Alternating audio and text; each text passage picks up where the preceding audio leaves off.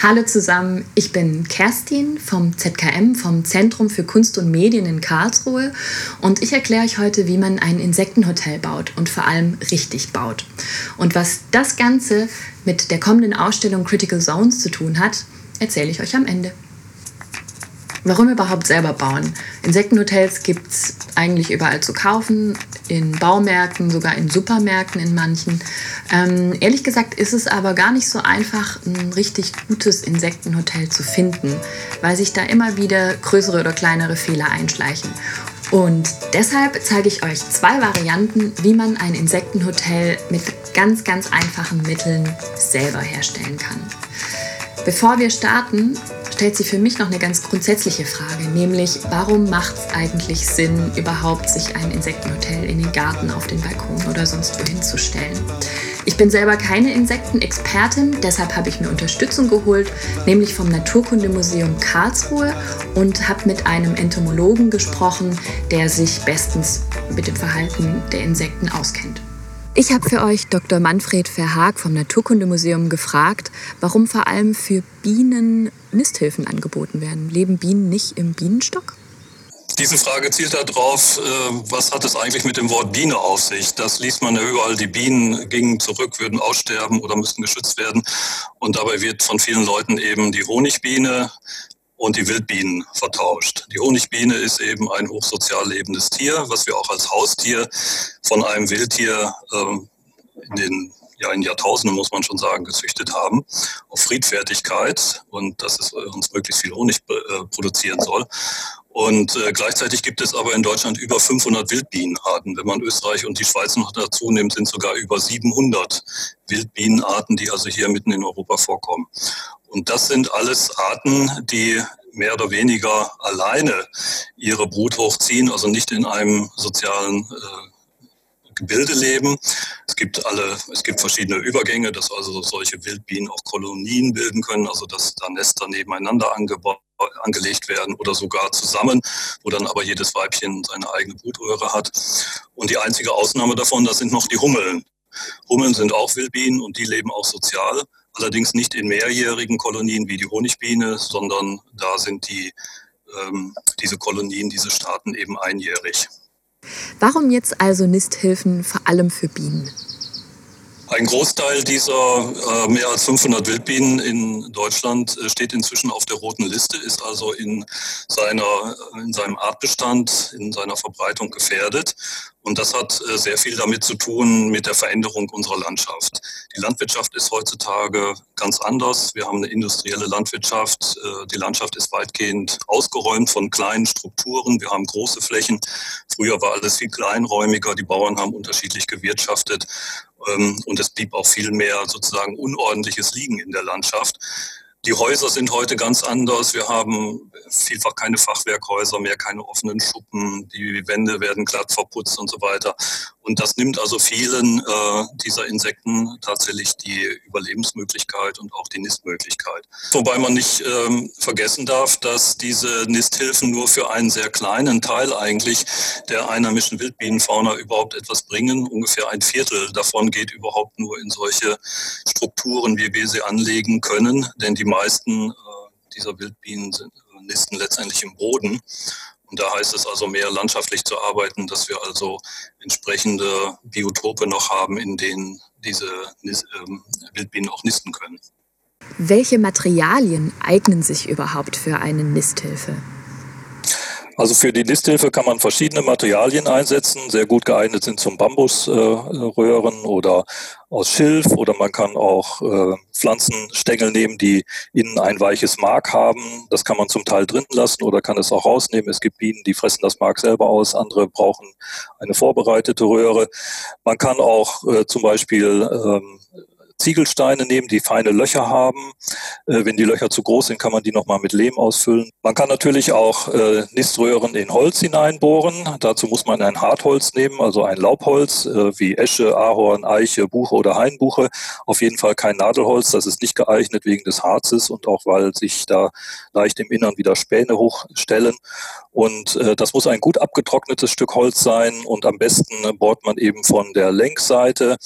Ähm, dort reißt das das Holz dann weniger. Wenn man unbedingt die Stirnseite nehmen will, dann muss es eben gut äh, langsam getrocknetes Holz mit möglichst wenig Rissen sein. Und man sollte dann die Löcher dort eben bohren, äh, wo keine Risse sind, damit keine Feuchtigkeit in diese Röhren hineindringen kann. Okay, dann kann es losgehen. Ich zeige euch zwei Varianten für ein Insektenhotel speziell für Bienen. Eine aus Holz, eine mit Bambusröhrchen. Und warum es total Sinn macht, sich auf ein Insekt für ein Hotel zu entscheiden, vor allem für Bienen, das erkläre ich gleich noch. Für Variante 1 braucht ihr Bambusstäbe in unterschiedlichen Dicken, eine Metallsäge für einen glatten Schnitt, einen Akkuschrauber mit Holzbohraufsatz, um das Mark zu entfernen eine Dose, um die Bambusstäbe darin zu sammeln, Schmirgelpapier, um die Ränder zu glätten, Baumwolle oder Watte, um ein Ende zu stopfen und Metalldraht, um die Aufhängung zu machen. Zuerst schneiden wir die Bambusstäbe in die richtige Länge, mindestens 8 cm lang. Die Stücke sollten allerdings ein bisschen kürzer als die Dose sein, damit sie vor Regen geschützt sind. Dann mit dem Bohrer oder anderen Hilfsmitteln das Mark von den Röhrchen entfernen. Falls die Schnittkanten ausgefranst sind, unbedingt abschleifen, damit sich die Bienen nicht an den Splittern verletzen können. Anschließend immer ein Ende der Bambusröhrchen mit Baumwolle oder Watte abdichten. Das ist wichtig, da die Bienen das Röhrchen sonst nicht nutzen werden. Bitte nehmt keinen Klebstoff. Wir brauchen luftdurchlässiges Material. Dann mit einem spitzen Gegenstand in diesem Fall ein Nagel, zwei Löcher ins untere Drittel der Dose stechen. Durch diese wird der Draht für die Aufhängung durchgefädelt. Abschließend die Bambusstücke mit der offenen Seite nach vorne in die Dose füllen. Packt wirklich so viele Stäbe in die Dose, damit nichts mehr herausfallen kann und Vögel die Stäbe nicht herausziehen können. Für Variante 2 benötigt ihr ein gut getrocknetes Stück Hartholz, einen Bohrer oder Akkuschrauber mit Holzbohraufsatz in unterschiedlichen Größen, ein Stück Schmirgelpapier, um die Ränder zu glätten und einen Draht für die Aufhängung. Das Holzstück sollte so dick sein, dass ihr mindestens 8 cm tief bohren könnt. Außerdem solltet ihr die Oberfläche glatt schmirgeln. Anschließend könnt ihr die Löcher gerade ins Holz bohren, aber nicht ins Stirnholz, also die Seite, auf der die Jahresringe erkennbar sind. Und nicht ganz durchbohren, da wir ein verschlossenes Ende brauchen, wie bei Variante 1. Für die unterschiedlichen Wildbienenarten solltet ihr auch unterschiedlich große Löcher bohren. Ganz kleine Löcher mit 2 mm Durchmesser und größere Löcher mit bis zu 10 mm Durchmesser. Der Abstand zwischen den Löchern sollte groß genug sein, damit keine Risse entstehen und dann Feuchtigkeit eindringen kann. Nach dem Bohren unbedingt alle Splitter entfernen, damit sich auch hier die Bienen nicht an ihren Flügeln verletzen können. Am Ende habe ich an beiden Seiten des Holzstücks Nägel ins Holz geschlagen und den Draht daran befestigt. Ja, und was für einen Standort brauche ich für so ein Insektenhotel? Also als Standort äh, eignet sich jeder sonnige Standort, also eine Ausrichtung nach Südost oder Südwest. Äh, alle Wildbienen sind wärmeliebend, die brauchen also Sonne, äh, damit sich die Brut äh, in diesen Niströhren entwickeln kann. Und gleichzeitig muss man aber dafür sorgen, dass äh, er möglichst windgeschützt ist und vor allen Dingen regengeschützt. Also so eine Stelle muss entweder unter einem Dach hängen, also wenn ich das zum Beispiel auf dem Balkon mache oder auf der Terrasse, kann ich ja unter einem Dach machen oder sonst muss ich mir ein Dach bauen, dass also nicht zu viel Regen drauf fällt und äh, dass der Regen auch, wenn das Ganze mal nass wird, schnell wieder abtrocknet. Schön sonnig, wind- und regengeschützt. Hier ist, würde ich sagen, der perfekte Platz für unsere beiden Bienenhotels. Und was taugen jetzt eigentlich große Insektenhotels, die verschiedenste Insekten unter einem Dach unterbringen wollen?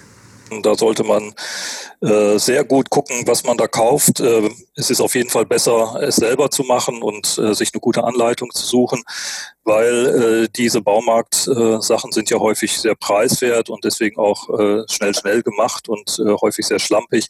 Die Löcher sind nicht gut ausgebohrt, manchmal ist das falsche Holz genommen.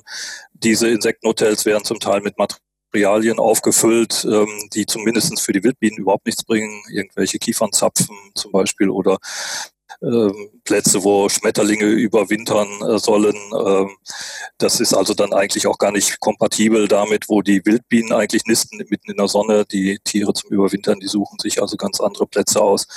Ähm, also da ist besser, wenn man so verschiedene Insekten unterstützen will, dass man dann auch die entsprechenden Behausungen separat macht und auch dann an die richtig geeigneten Stellen macht. Ohrenkneifer zum Beispiel, die wollen also nicht in der prallen Sonne sitzen, die sitzen also lieber im Schatten und äh, sind nachtaktiv. Also da muss man nicht mit einem Hotel alles erschlagen wollen. Wir haben bereits gehört, dass es nicht sinnvoll ist, verschiedene Insekten nebeneinander anzusiedeln, weil sie unterschiedliche Bedürfnisse haben. Diese Tannenzapfen hier unten, die für Ohren Ohrenkneifer gedacht sind, sind nicht besonders hilfreich, weil Ohrenkneifer, wie gesagt, einen schattigen Standort bevorzugen. Das hier wird von Schmetterlingen, wofür es eigentlich gedacht ist, quasi nicht bezogen. Diese Röhrchen hier für Bienen sind viel zu groß im Durchmesser, sodass sie gar nicht darin brüten können. Hier oben sind Holzteile angebohrt auf der Stirnseite, sodass Risse entstehen können und sich Pilze äh, hier einnisten können und die Brut gefährden. Mm, und das hier oben, keine Ahnung, für wen das hier gedacht ist. Wenn ihr jetzt Lust bekommen habt, selber ans Werk zu gehen und ein Insektenhotel zu bauen, dann schickt uns doch gerne die Ergebnisse an workshop.zkm.de oder taggt uns auf Instagram unter zkm-muscom. Mit unseren Ressourcen auf dem Planeten umgehen und damit auch die Biodiversität, wie zum Beispiel die Vielfalt der Insekten, beeinflussen, wie wir uns in Beziehung mit unserer Umwelt setzen und setzen sollten, ist eines von vielen Themen, die wir in der Ausstellung Critical Zones am ZKM aufarbeiten. Die Critical Zone, die kritische Zone, beschreibt die dünne Schicht auf der Erde, die 15 Kilometer nach oben und 15 Kilometer ins Erdinnere reicht, in der Leben überhaupt möglich ist. Critical Zones zeigt den kritischen Zustand der Erde einerseits, andererseits auch neue Wege des Zusammenlebens, die daraus entstehen können. Schaut gerne in unsere virtuelle und hoffentlich bald auch physische Ausstellung rein. Mehr Infos findet ihr unter www.zkm.de.